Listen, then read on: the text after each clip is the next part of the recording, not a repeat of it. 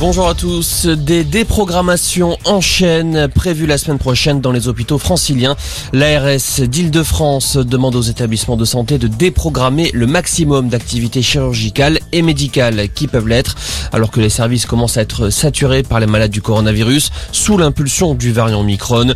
Dans les prochains jours, 50% des lits de soins critiques seront occupés par des malades touchés par le virus. Pour ne rien arranger, les établissements subissent aussi des tensions très fortes en termes de personnel.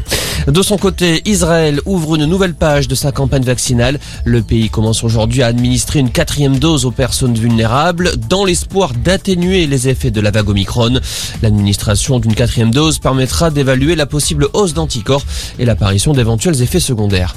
C'est une tradition. Emmanuel Macron présentera ce soir ses vœux aux Français pour la dernière fois de son quinquennat. Le chef de l'État évoquera évidemment la crise sanitaire après une année nouvelle fois marquée par la pandémie.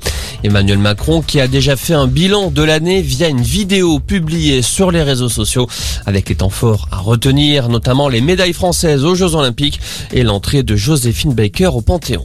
Et pour ce passage à la nouvelle année, les forces de l'ordre seront mobilisées sur le terrain. 95 000 policiers et gendarmes déployés ce soir. 127 000 agents si on prend en compte les pompiers et la sécurité civile. C'est ce qu'indique le ministre de l'Intérieur Gérald Darmanin. Une mobilisation en léger recul par rapport à l'an passé, puisqu'à cette période, les forces de l'ordre devaient également faire respecter le couvre-feu. Et puis la rencontre de rugby entre Clermont et le Stade toulousain aura bien lieu demain en top 14. C'est le club auvergnat qui l'officialise alors que la flambée des contaminations faisait craindre un report.